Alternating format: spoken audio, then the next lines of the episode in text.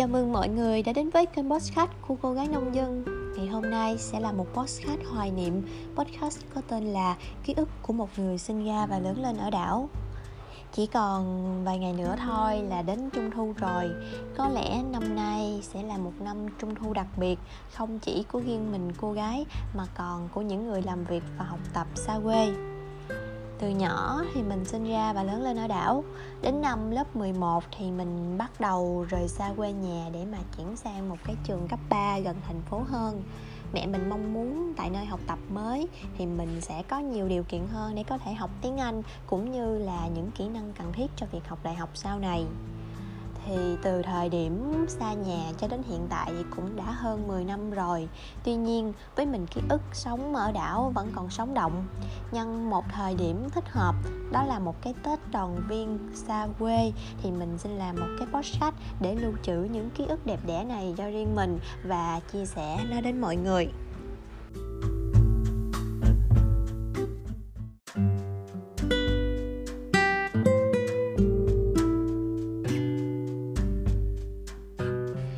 Nơi mình ở thì cách đất liền 20 phút đi phà. Phà ở đây có nghĩa là tàu, là một phương tiện di chuyển từ bờ này sang bờ kia. Thì mình nghĩ chữ phà này nó có thể là từ ngữ địa phương, mà nếu không giải thích thì có thể là mọi người sẽ không hiểu trong những khúc sau.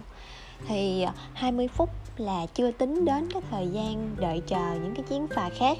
Trong lúc chờ đợi thì ở trên bến sẽ có những cái quán nước, sẽ có một vài chị, một vài ông hay một vài bà bán vé số, hay những cô chú bán bánh cam, bánh ngọt, bánh da lợn, nước suối, trà đường, sâm lạnh, vân vân các kiểu. Chủ yếu là để cho mọi người đỡ buồn miệng và buồn lòng trong cái lúc đợi chờ á. Thì ngoài ra cũng có nhà vệ sinh để mọi người có thể xử lý những cái nỗi niềm tâm lý. Sau 20 phút lên đên trên sông nước thì mọi người có thể đến với quê hương của mình rồi. Bây giờ thì đi phà sướng hơn hồi xưa nhiều. Hồi những năm 2000 á, mỗi khi tới dịp lễ Tết mà được ba mẹ dắt đi chơi, mình ngán nhất là chuyện bon chen chờ đợi những cái chuyến phà luôn. Đợi rất là lâu, là nắng mà còn mệt mỏi vì không chỉ riêng mình chờ đợi. Những năm gần đây thì những chuyến phà dần dần được nâng cấp thành những cái chuyến phà lớn hơn, rồi chạy nhanh hơn, an toàn hơn, nên việc di chuyển qua lại cũng không là chuyện khó khăn nữa. Tuy nhiên trong cái ký ức của mình về những chuyến phà thì vẫn còn chất chứa những nỗi lo sợ, vì những lần mình trượt té xe máy khi chạy lên chạy xuống, hay những lần sóng vỗ mạnh của những ngày mưa lũ, mà lúc đó mình nghĩ chuyến phà này có thể là chuyến phà cuối đời rồi. Có một lần trong cái lúc đi phà, sóng vỗ mạnh quá, cũng ngay là cái ngày mưa bão, thì mẹ mình phải bảo với mình là con cởi giày ra đi, bớt đồ đạc ra, mặc áo phao vào để chuẩn bị bơi. Mẹ mình kiểu nửa đùa nửa thật, nhưng mà lúc đó mình nào có biết bơi đâu. Kết quả là sau một phen bị hù hú vía thì mẹ mình và cả mình và những người trên chuyến phà đấy đều cập bến an toàn. Mình kể vậy để ôn lại quá khứ thôi, chứ mọi người đừng kiểu quá lo lắng khi mà về quê mình chơi nhé. Đặc biệt là sau này mà nếu có rước dâu hay là đi đám cưới gì ấy thì mọi người cứ an tâm tự tin mà đến nhà mình. Thì đảo của mình nó nhỏ lắm, nó nhỏ về chiều rộng nhưng mà có thể nó dài về chiều dài. Mọi người nhìn mặt nhau mà có thể biết địa chỉ nhà, kiểu như con nhỏ này là cháu ông Bảy Nghệ nè, mẹ nó làm ở phòng xét nghiệm ở bệnh viện huyện. Mặc dù ở quê nhưng được cái là mẹ cũng yêu thương, sắm sửa váy áo cho mình rất là đầy đủ. Mẹ diện cho mình cái bộ đồ là cổ lọ vàng với cái váy jean cùng cái ba lô nhỏ nhỏ xinh xinh nổi bật. Mình không hiểu sao hồi đó trời nóng muốn chết luôn mà mẹ mình mua cho mình cái áo cổ lọ. Hỏi ra mới biết là hồi đó mẹ săn sale, với lại là nếu mà mặc đồ nổi như vậy thì ba mẹ mình cũng có thể dễ dàng thấy mình trong một cái đám đông mà học trò đứa nào đứa nấy y chang nhau. Cứ mà mỗi khi mà mình đi học, đi bộ ngang qua chợ á, thì mấy cô ở trong chợ, trong mấy cái sạp thịt cá rau củ lại ào ào lên ghẹo mình cái kiểu là con nhỏ đó con bà Lan kìa. Lúc đó mình nghe thì mình cũng thấy ngượng ngùng mà cũng có chút xíu tự hào, vì mấy cô biết tới mẹ của mình thì chắc mẹ mình cũng nổi tiếng lắm. Sau này lớn lên thì mình mới tự nghiệm ra là cái đảo có bao nhiêu người đâu, làm gì mà người ta không biết nhau được cơ chứ. với mẹ mình làm ở bệnh viện huyện, hầu như cái huyện này được mẹ mình lấy máu xét nghiệm á, nên chuyện bà Lan xét nghiệm có thể được xem là một cái tin tức thường thức mà ai sống ở đấy cũng biết. Nhà mình thì những năm 2000 thì có mở một cái quán nước. Sáng thì mở mấy cái đĩa nhạc với mấy cái bài hát cũ của Phương Thanh, Lam Trường, Cẩm Ly, cũng làm cho xóm làng bắt đầu trộn rộn lên rồi, báo hiệu một cái ngày mới. Thì đó là những cái tiếng quen thuộc như là tiếng đập nước đá nè, tiếng muỗng khuấy cà phê hay tiếng ồn ào của những cô chú anh chị ghé quán uống nước. Sau này thì sau khi bán một ít năm á, thì nhà mình không còn bán nữa mà chuyển sang là bán tạp hóa. Mình được giao cho nhiệm vụ đó là đi chợ, chở hàng. Ở dưới quê thì người ta hay còn gọi là đi bổ đồ á. Mẹ sẽ đưa cho mình một cái tờ giấy. Trên cái tờ giấy đó sẽ ghi những cái gạch đầu dòng là mua gì, ở đâu. Thì mình chỉ cần xuống chợ, mình ghé những cái ghe hàng mà đưa cho những cô chú ở đấy cái tờ giấy đó, thì người ta sẽ biết và soạn hàng cho mình. Thường mấy cái ghe này hay ghé và cập bến tầm từ 4 đến 5 ngày. Sau đó thì họ sẽ đi để lấy hàng và sau đó họ sẽ trở lại vào tuần sau. Thì cuộc sống của họ cũng lên đên trên phà như vậy từ ngày này qua ngày nọ.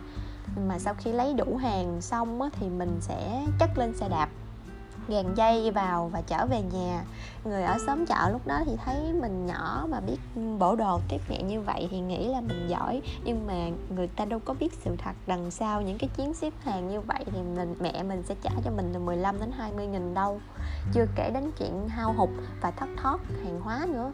Thì mình nhớ là trong một cái bịch bánh phồng tôm hồi đấy bán thì trong một bịch lớn thì nó sẽ có 8 bịch nhỏ, nhưng mà sau khi lấy hàng về thì không biết mẹ mình bán lời bao nhiêu nữa, nhưng mà chắc mình cũng ăn 5 đến 6 bịch rồi. Nhưng mà khi mà nhắc lại cái chuyện này thì mình vẫn cảm thấy tự hào vì hồi nhỏ có thể giúp được cho mẹ mình vài chuyện lặt vặt như vậy.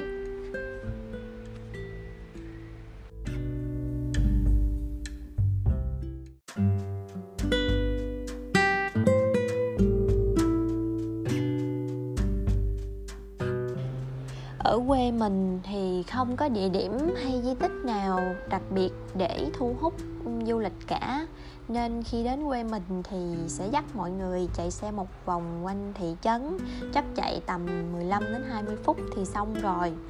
Sau đó thì trên đường đi thì mình kiểu giống như là một cô hướng dẫn viên du lịch chuyên nghiệp vậy đó.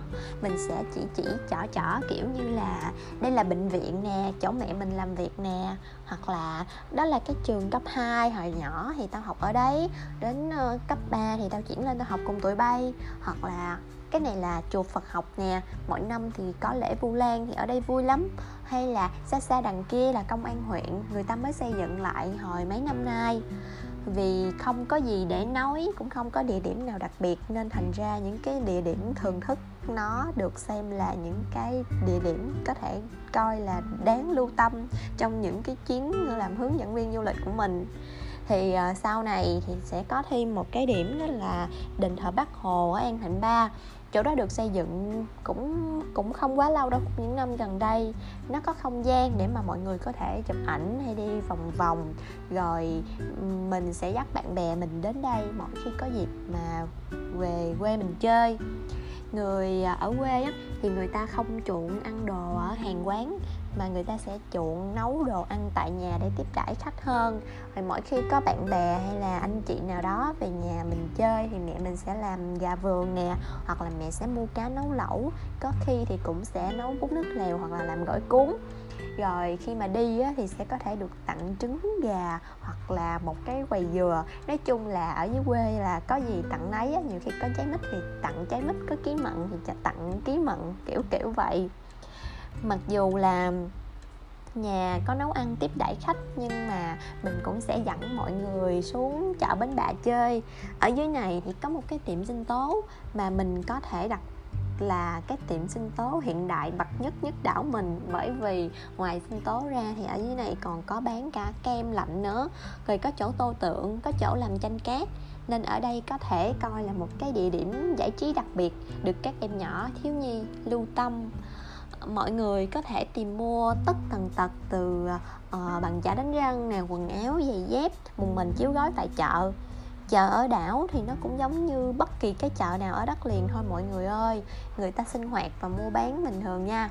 Thậm chí là chợ truyền thống ở đảo vào những cái ngày lễ Tết cực kỳ vui luôn. Vì lúc đó mọi người sẽ thấy một cái khu chợ trộn rộn đủ màu sắc, từ màu của các loại trái cây, từ màu của hoa giả, của nồi son, niêu chảo mà người ta bán mới hết.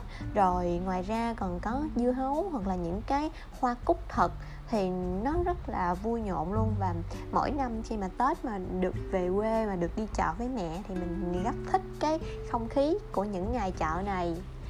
Thì những năm gần đây thì điện máy xanh hoặc là bách hóa xanh cũng xuất hiện ở quê mình và dần dần thay thế cho chợ truyền thống. Tuy nhiên giá cả cũng còn đắt so với bà con ở quê, nên chợ truyền thống thì vẫn được ưa chuộng hơn.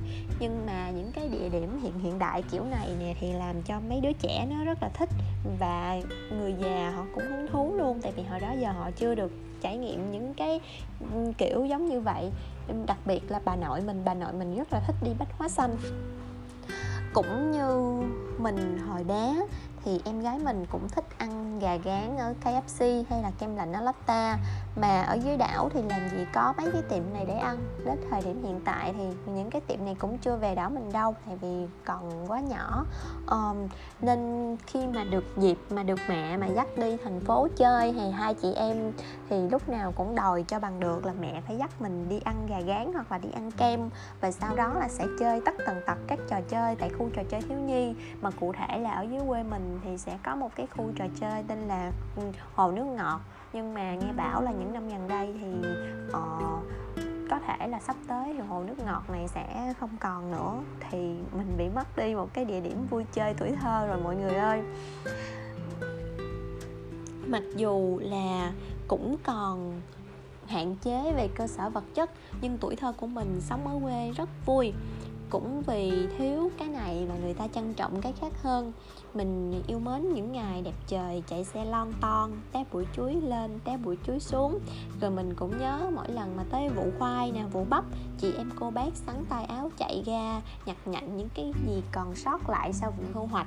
Mình nhớ hồi khoảng năm lớp 5, sau khi tan học về mình chạy ra cái vườn khoai sau khi thu hoạch của ba và đi nhặt những cái khoai còn sót lại. Thì mình nhặt được thậm chí là nửa bao luôn á, trong cái tướng nhỏ xíu mà vừa nhặt mà vừa kéo lê cái bao từ cái chỗ này sang cái chỗ khác, nhìn nó rất là vui. Mà hồi đó còn nhớ là còn mặc váy xanh với cái áo sơ mi trắng nữa. Rồi mình cũng nhớ những cái cơn bão mỗi năm ùa về, nhà trú nấp trong nhà để chờ bão qua.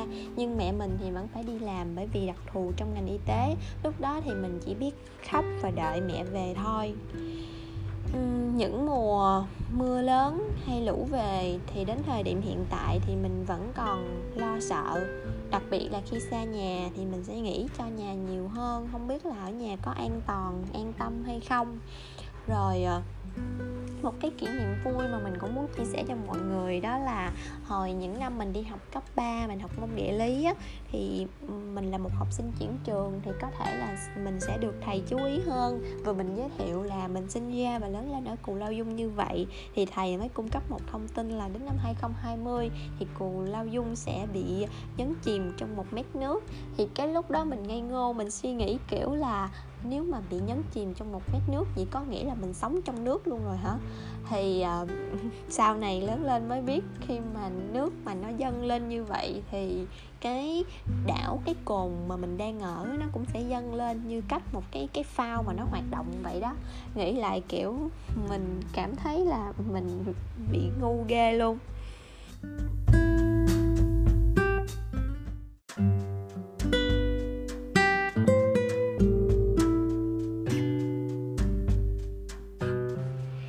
Năm rồi Trung thu xa quê vì chạy sự kiện tại trường học.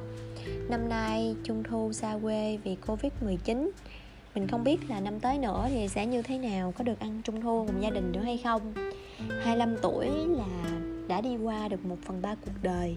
Ký ức về nơi mình sinh ra cũng dần nhạt đi theo năm tháng. Ngay lúc thời điểm mà mình làm podcast này, mình nghĩ rằng còn nhớ được gì thì mình còn kể bấy nhiêu. Trung thu là Tết đoàn viên. Nếu vẫn chưa thể động viên được thì hãy động viên nhau nhé mọi người. Tuổi thơ thì đã đi qua rồi thì không thể nào mà quay lại được. Mình hy vọng mọi người đang sống trong hiện tại thì có thể trân trọng những cái giá trị hiện hữu xung quanh, trân trọng thời gian, trân trọng sức khỏe và tình thân. Cảm ơn mọi người vì đã lắng nghe số podcast này. Hẹn gặp lại mọi người vào số podcast tiếp theo.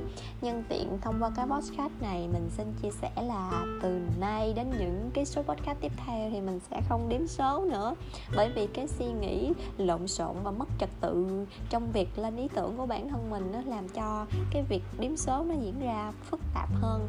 Thì về các số podcast đó, thì mình vẫn ghi chú theo dòng thời gian. Tuy nhiên là trong cái podcast và cụ thể trong cái lời chào đầu đối với mọi người thì mình sẽ không nhắc đến số nữa. Thì cảm ơn mọi người, chúc mọi người có một Trung thu năm 2021 vui vẻ.